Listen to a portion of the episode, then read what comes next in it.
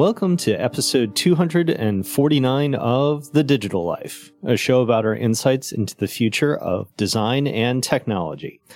I'm your host, Jon Follett, and with me is founder and co host Dirk Knemeyer. Greetings, listeners.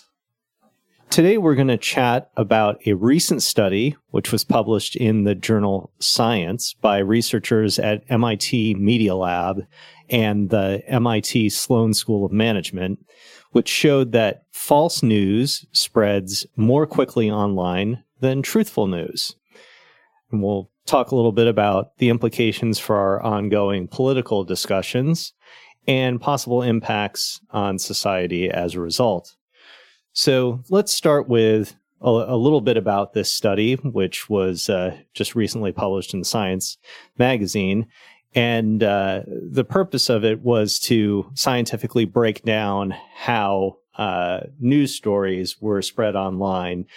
Uh, specifically, uh, you know, part of the genesis uh, for this study, of course, was understanding better how uh, misinformation spreads on social media and sort of the growth of that phenomenon.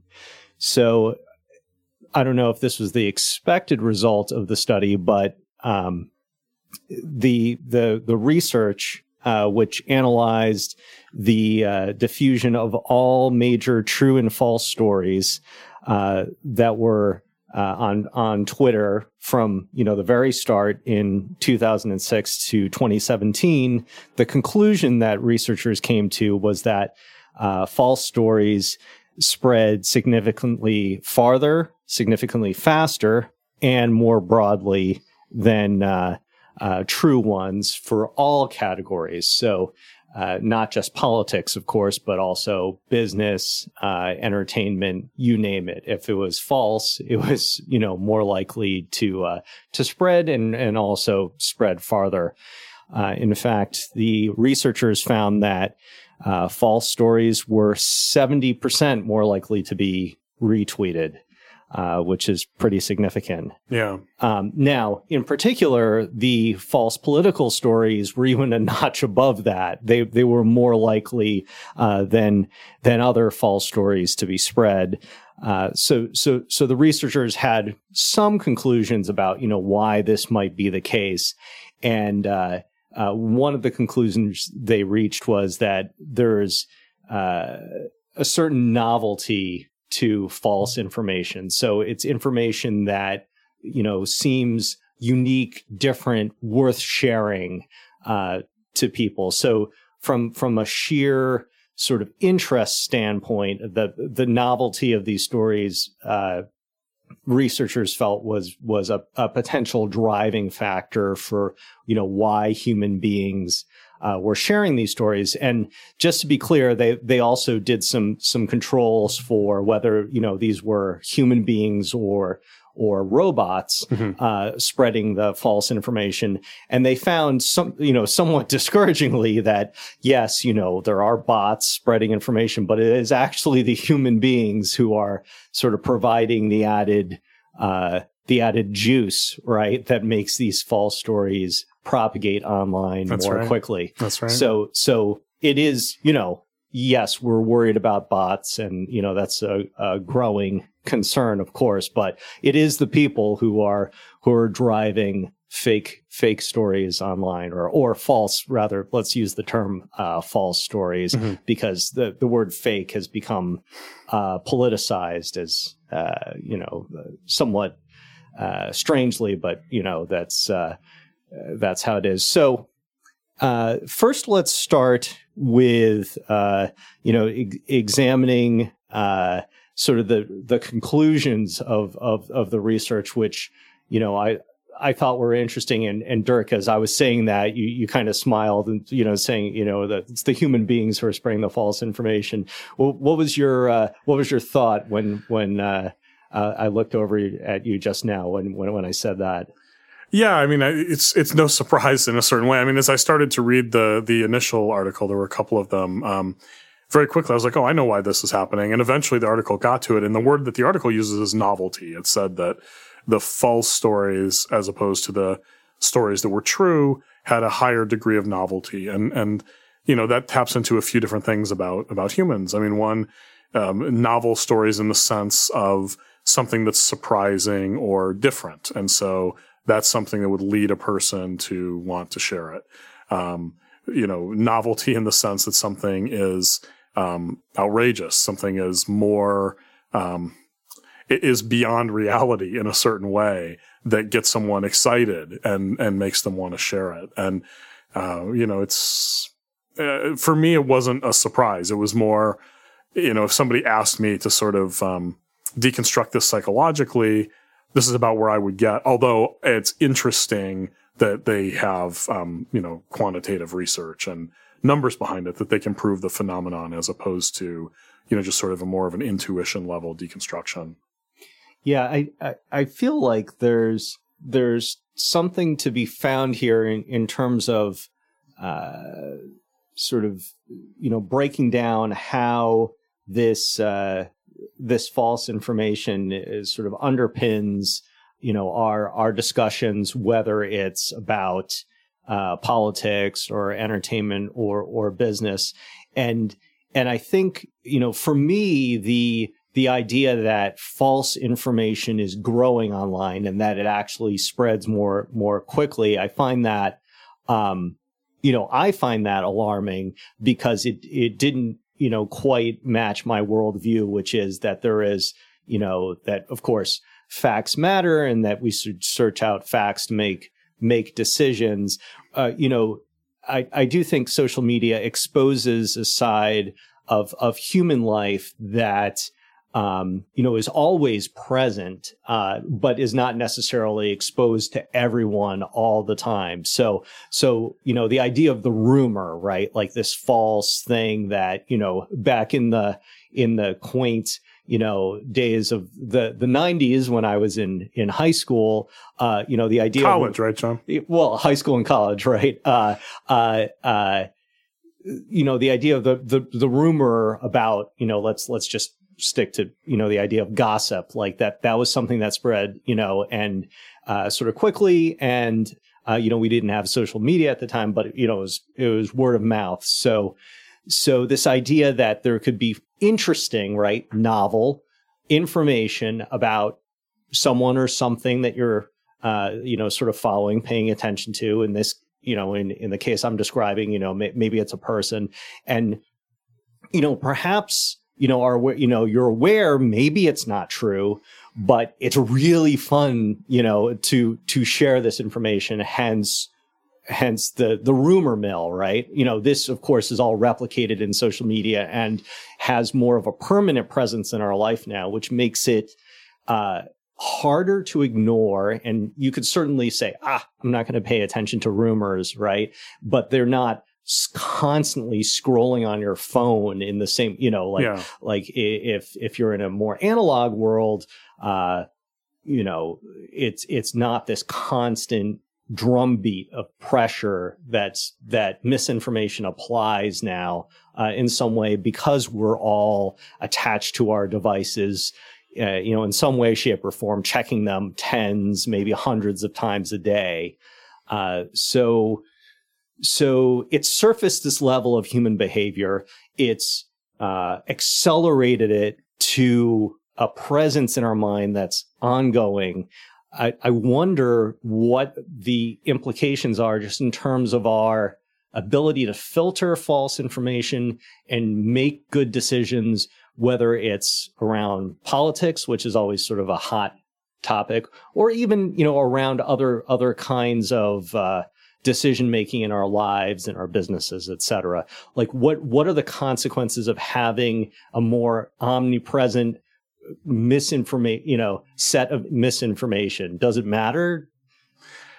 Well, I mean, stepping stepping back, you covered a lot of ground there. So I think gossip is a really good analog, right? So go- most gossip is false. I mean, we played telephone as little kids, and we learned once it's one person's into another one's ear, into another one's ear, into another one's ear, the story gets uh, twisted badly and changed badly. So I would say that the spreading of false information via Twitter and other mechanisms is just an extension of uh, you know gossip that goes back to the earliest human communication. I would I would imagine. Um, so it's just part and parcel of the human experience in a certain way. Its presence on a medium like Twitter is showing us the unintended consequences of removing the editorial layer from uh, public information sharing and discourse, right? I mean, the, Twitter is basically self editorial. Um, and frankly, uh, one of the reasons that the information spreads more when it's false is because once people realize it's true, there's nothing, there's no value there. It's sort of, it's sort of something that uh, you know, other people know, sharing with other people is pointless. Something that's false people aren't sure about. And so they keep going like, really? You know, they put it out there. Oh my God. Oh my God. Oh my God. Oh my God. So, um, it, it just sort of, it just sort of makes sense. Um, uh, you know, but there are, there are downsides and we're seeing more and more of them to the removal of the editorial layer from, uh, you know, from the information that, that seems more formal and packaged and that we consume as a culture, whether it's Twitter or Medium or Quora. Um, you know, it's it's sort of the, it has the pluses of the wisdom of the crowds, but it has the minuses of the wisdom of the crowds as well. And you know, the it would take you know cataclysmic events to go back to a world where most of what we consumed has the formal editorial layer, but um, I think that we're missing it, and I think that we'll start to see more and more of it in certain ways because of the weaknesses and the things like spreading falsehoods that come, you know, come in this environment where it doesn't exist. Yeah, I think I think there's a huge information filtering problem, which was at one point uh, mitigated by the presence of the, this editorial layer. Of course, uh, the editorial layer is a type of power, right? So you are you know, actively raising up certain things and and downplaying others.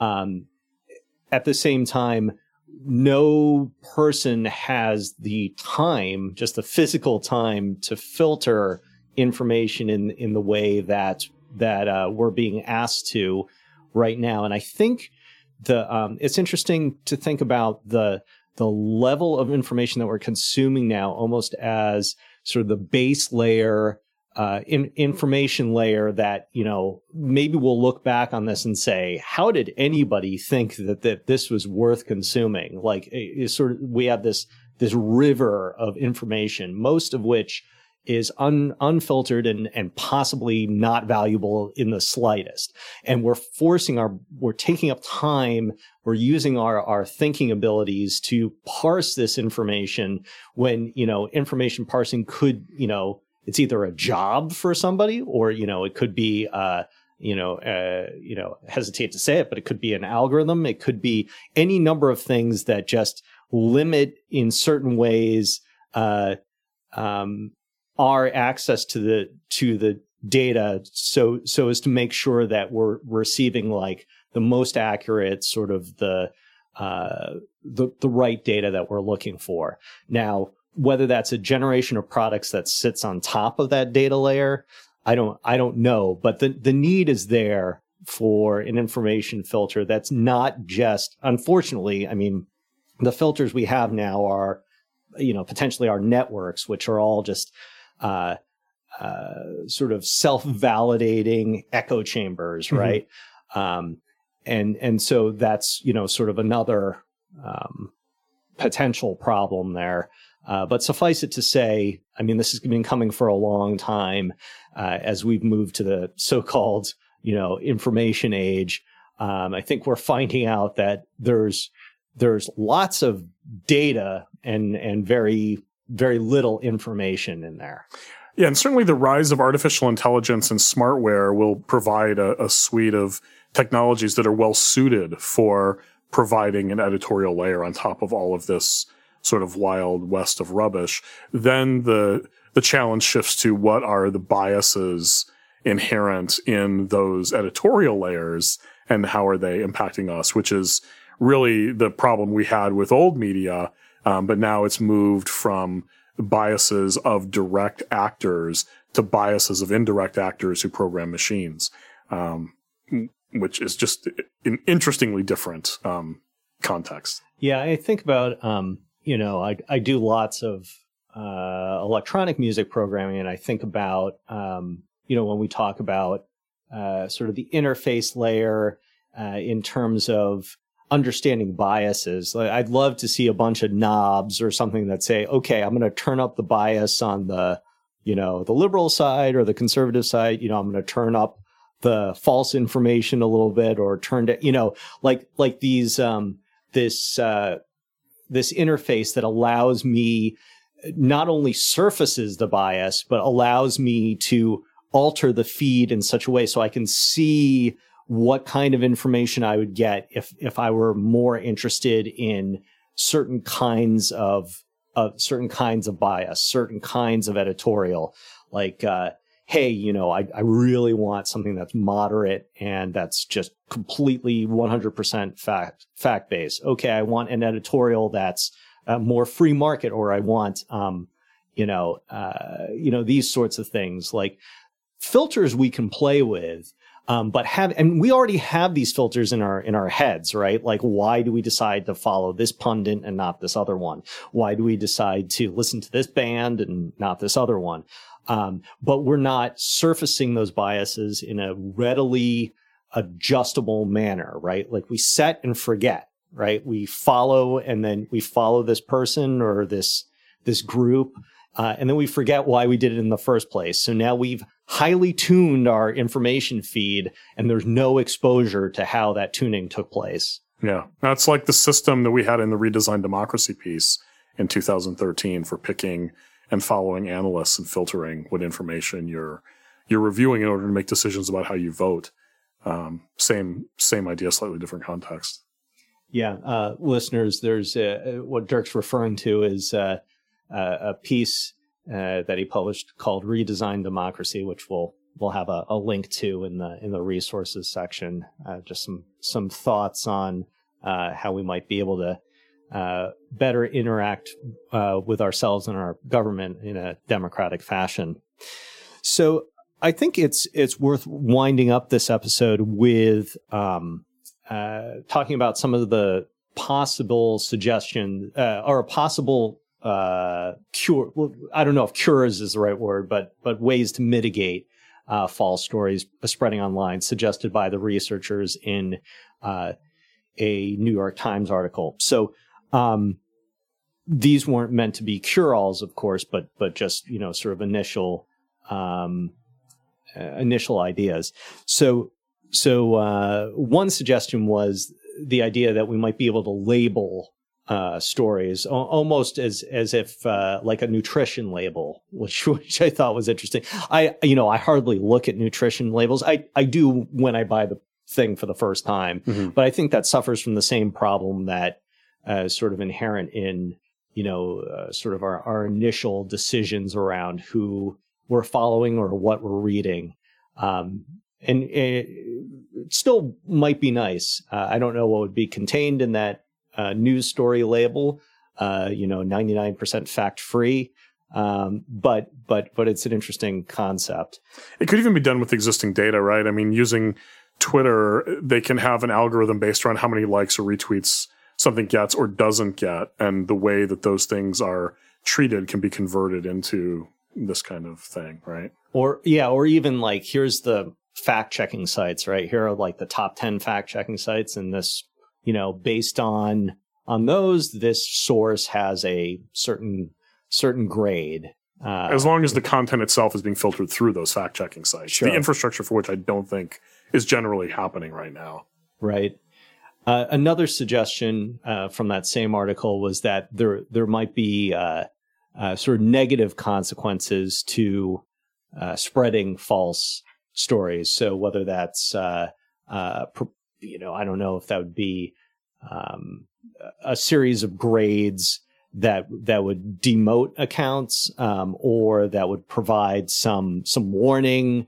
hey, other users, this account is notorious for spreading you know false stories uh, you know and and of course that would raise all kinds of issues in terms of administration but that was another another possibility was that uh, uh, you know you could you could do this uh, this grading or or demoting of accounts uh, as a result of spreading false news. Yeah, I'm a fan of that kind of stuff, um, but it really requires, when you get down to the level of the individual, it really requires a relationship between verifiable actual person and account. Otherwise, it's just nonsense because you can keep spinning up fake accounts to do ridiculous things. But, um, you know, if you can, if you can get past that part of it, then there's some interesting stuff there. Listeners, remember that while you're listening to the show, you can follow along with the things that we're mentioning here in real time. Just head over to thedigitallife.com, that's just one L in the digital life, and go to the page for this episode. We've included links to pretty much everything mentioned by everybody, so it's a rich information resource to take advantage of while you're listening, or afterward if you're trying to remember something that you liked.